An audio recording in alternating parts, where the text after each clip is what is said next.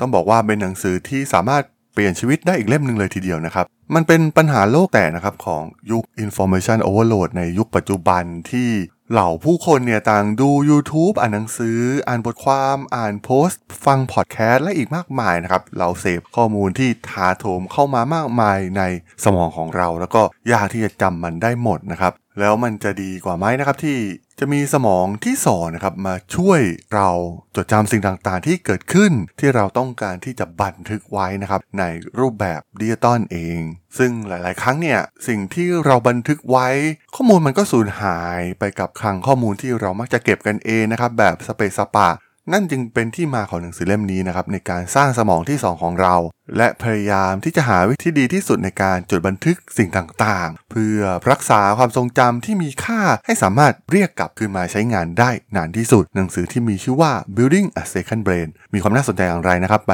รับฟังกันได้เลยครับผม You're listening to Geek Forever podcast. Open your world with technology.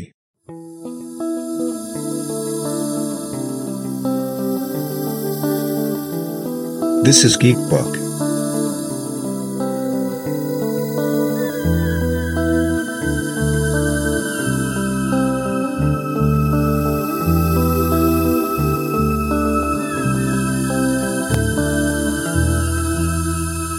Reading is magic.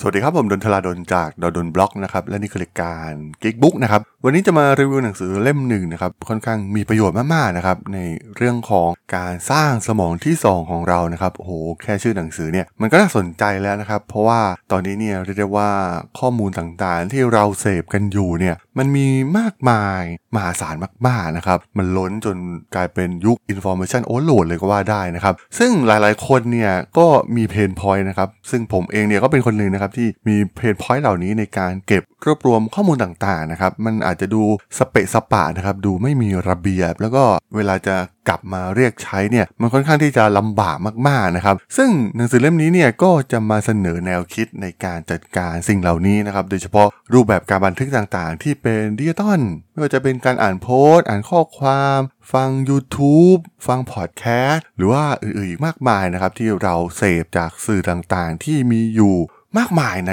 ยุคปัจจุบัน หนังสือเล่มนี้ชื่อเต็มว่า Building a Second Brain A Proven Method to Organize Your Digital Life and Unlock Your Creative Potential นะครับโหเรียกได้ว่าเป็นการปลดล็อกศักยภาพต่างๆ ในการสร้างสรรค์สิ่งต่างๆ โดยใช้ข้อมูลที่เราบันทึก จากสมองที่ 2 ของเรานะครับ มันเป็นอะไรที่น่าสนใจนะครับ ซึ่งหลังจากอ่านหนังสือเล่มนี้จบเองเนี่ยตัวผมเองก็ทดลองนำมาใช้ มันก็ค่อนข้างมีประโยชน์นะครับ โดยเฉพาะในเรื่องการบันทึกส่วนบุคคล แต่ว่ามันก็สามารถนำไปใช้ในรูปแบบองค์กรได้นะครับ ซึ่งในยุคนี้นะครับเรียกได้ว่ามันมีโปรแกรมที่เอาไว้เก็บโน้ตมากมาย แล้วก็มีประสิทธิภาพมากๆนะครับไม่ว่าจะเป็น Evernote Notion OneNote หรือว่า Keep ของ Google เอง หรือว่าโน้ตของ Apple ที่แถมมากับเครื่องนะครับ มีมากมายนะครับที่สามารถจัดระเบียบสิ่งต่างๆ แล้วก็ช่วยเหลือเราได้มากนะครับ เมื่อเทียบกับในยุคอดีตเนี่ยโอ้โการเก็บข้อมูลต่างๆเนี่ยเป็นสิ่งที่ลำบากมากๆนะครับ เราก็ต้องไปนั่งอ่านแล้วก็จดจำมันไว้นะครับ หรือว่าอาจจะเป็นการจดบันทึกเก็บไว้หรือว่าพิมพ์เก็บไว้นะครับ แต่ว่าในยุคนี้เนี่ยมันมีทูลมากมายนะครับที่ช่วยเหลือเราในส่วนนี้ ซึ่งหนังสือเล่มนี้เนี่ยมันก็สอดรับกับทูลที่เกิดขึ้นในยุคปัจจุบันนะครับ โดยเฉพาะแอปอย่าง Notion เองนะครับ ซึ่งมันใช้ประโยชน์จาก รูปแบบของ Second Brain ได้ดีมากๆนะครับ แต่ว่าส่วนตัวผมเองเนี่ย ผมจะไปใช้ในส่วนของ OneNote เป็นหลักนะครับ เพราะว่าบริการของ Microsoft เนี่ยเป็นบริการหลักที่ผมใช้อยู่นะครับ ซึ่ง OneNote เองเนี่ยก็สามารถจัดการกับ Second Brain ได้เช่นเดียวกันนะครับ ไม่ต่างจากแอปโน้ตอื่นๆ อาจจะมีข้อด้อยข้อดีมีความแตกต่างกันบ้างนะครับ แต่ว่าถ้าพูดถึงคอนเซปต์ในการใช้เนื้อหาจากหนังสือเล่มนี้นะครับมาสร้างสมองที่ 2 ของเราจริงๆเนี่ย มันสามารถทำได้แทบจะทั้งหมดนะครับ มันไม่จำเป็นต้องไปใช้ tool ที่ต้องเสียเงินอะไรด้วยซ้ำนะครับ บางครั้งใช้ tool ฟรีๆเนี่ยก็สามารถจัดการได้นะครับ เพราะว่ามันเป็นคอนเซปต์ในการจัดการข้อมูล การเก็บข้อมูลมากกว่า เพื่อจะนำไปใช้ได้ในอนาคตนั่นเองนะครับ โดย Second Brain ของหนังสือเล่มนี้เนี่ยครับจะสอนวิธีที่ค้นหาทุกสิ่งนะครับที่เราได้เรียนรู้ หรือนึกถึงในอดีตภายในเวลาเพียงไม่กี่วินาทีนะครับ การจัดระเบียบความรู้ของเรานะครับ เพื่อจัดการกับโครงการต่างๆ หรือว่าเป้าหมายโกของเรานะครับ หรือแนวคิดในการบันทึก ความคิดที่มันดีที่สุดนะครับ เพื่อที่จะไม่ต้องทำซ้ำอีกนะครับ บางครั้งมันเสียเวลามากๆนะครับ บางครั้งเราจดอะไรสิ่งเดิมๆบันทึกสิ่งเดิมๆซ้ำไปนะครับ โดยที่เราลืมไปแล้วว่าเราเคยบันทึกสิ่งเหล่านี้ไว้แล้วนั่นเองนะครับ รวมถึงวิธีการที่จะเชื่อมโยงแนวคิดรูปแบบต่างๆ ในพื้นที่ต่างๆ ของชีวิตเราเนี่ยให้ใช้ชีวิตอย่างไรได้ดีขึ้นเป็นการสร้างระบบที่มีความน่าเชื่อถือนะครับ ซึ่งสามารถแชร์ข้อมูลเหล่านี้นะครับ ไปให้คนอื่นได้ด้วยความมั่นใจแล้วก็ง่ายดายยิ่งขึ้นสามารถปิดจ็อบ แล้วก็มีระบบที่มีความน่าเชื่อถือคอยติดตามรายละเอียดทั้งหมดได้นะครับรวมถึงการใช้เวลาน้อยลงในการค้นหาสิ่งต่างๆ และใช้เวลามากขึ้นในการทำงานที่สร้างสรรค์ และดีที่สุดที่เราสามารถทำได้ ซึ่งมันเป็นการรีดศักยภาพของเราเพิ่มขึ้นได้นั่นเองนะครับ แล้วก็ต้องบอกว่า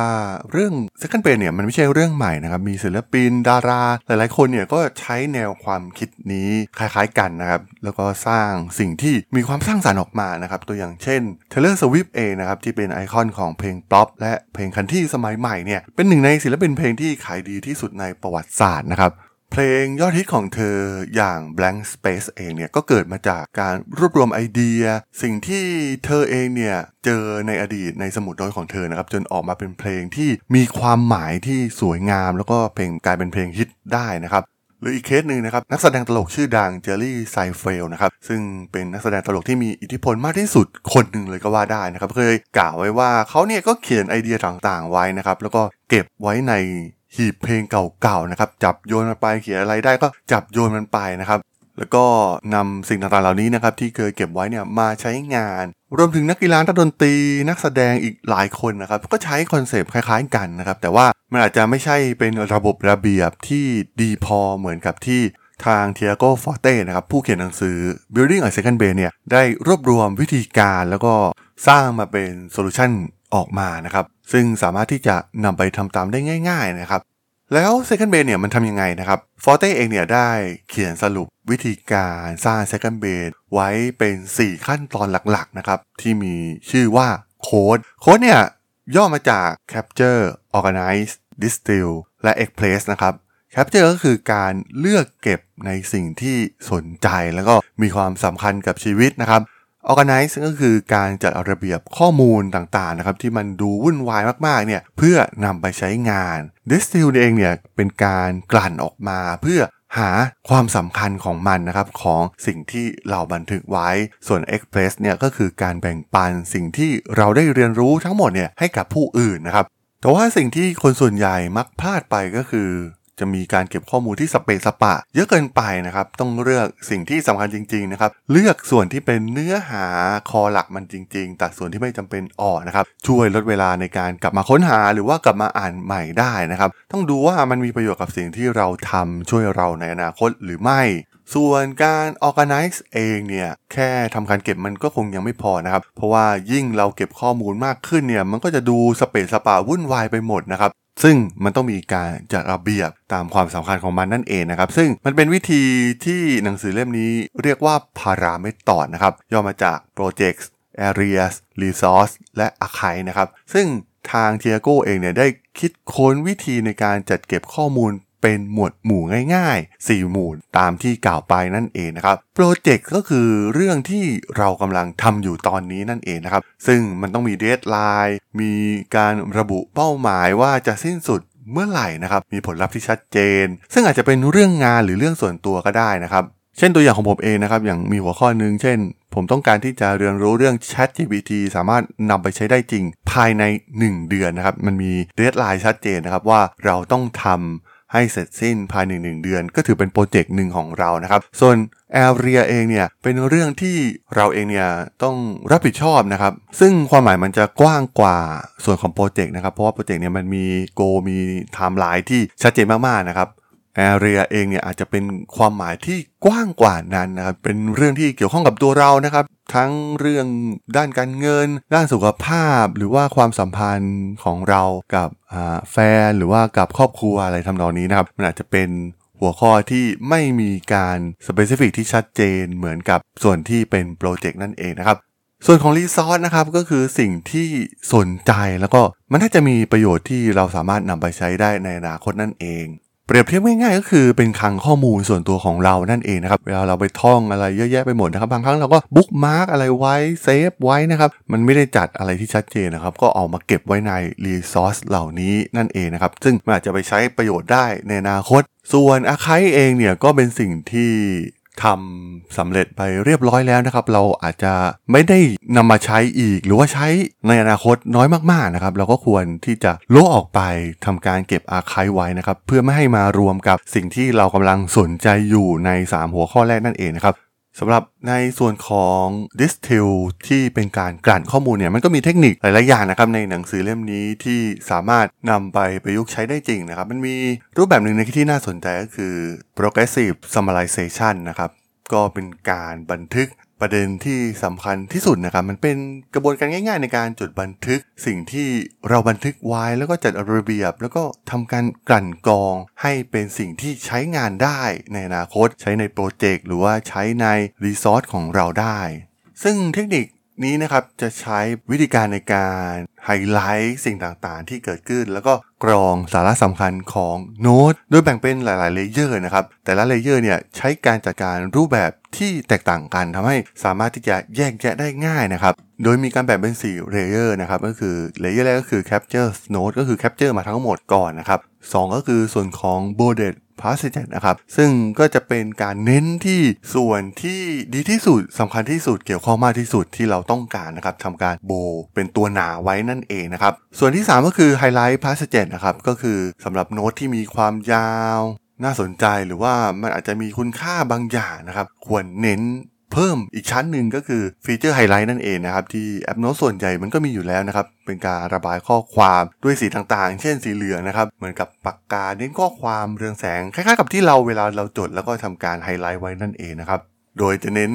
เฉพาะประเด็นที่น่าสนใจ แล้วก็มีความแปลกที่สุดของบทความนั้นๆนะครับ ซึ่งมักจะเป็นเพียง 1 หรือ 2 ประโยค ที่สรุปข้อความของแหล่งที่มาของต้นฉบับนั่นเอง ส่วนเลเยอร์สุดท้ายนะครับเราอาจจะทำหรือว่าไม่จำเป็นต้องทำก็ได้นะครับ แต่ว่าบางครั้งเนี่ยมันอาจจะต้องสรุปโดยเป็นบุลเลตแต่ละหัวข้อที่เราสามารถทำความเข้าใจเองได้นะครับ เป็นการสรุปเนื้อหาที่เราอ่านมาด้วยตัวเราเองนะครับ ซึ่งบางครั้งมันอาจต้องใช้เวลานิดนึง มันก็คล้ายๆกับรูปแบบของ Executive Summary นั่นเองนะครับ อาจจะเป็นบุลเลตไว้อยู่ด้านบนสุดของโน้ต เป็นหัวข้อย่อยๆนะครับ2-3 หัวข้อเพื่อสรุปบทความด้วยคำพูดของเราเอง สำหรับหัวข้อสุดท้ายในส่วนของการ Express ก็คือการเผยแพร่นั่นเองนะครับ สิ่งที่เราได้เรียนรู้ที่เราจัดการมา